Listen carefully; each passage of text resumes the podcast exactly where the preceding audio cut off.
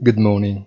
You can look at stock market indexes anxious to understand where they would be tomorrow. You can wait to hear Powell's voice as you wait to see what the Fed will do in October. But we do remain astonished in front of a new political and economic coalition that is going to oppose the institutional one of the most developed countries, at least until some time ago, with the anxiety to understand what will happen in a few years. Have a very nice weekend and don't forget our weekly commentary, il punto della settimana, on our site easy-finance.it.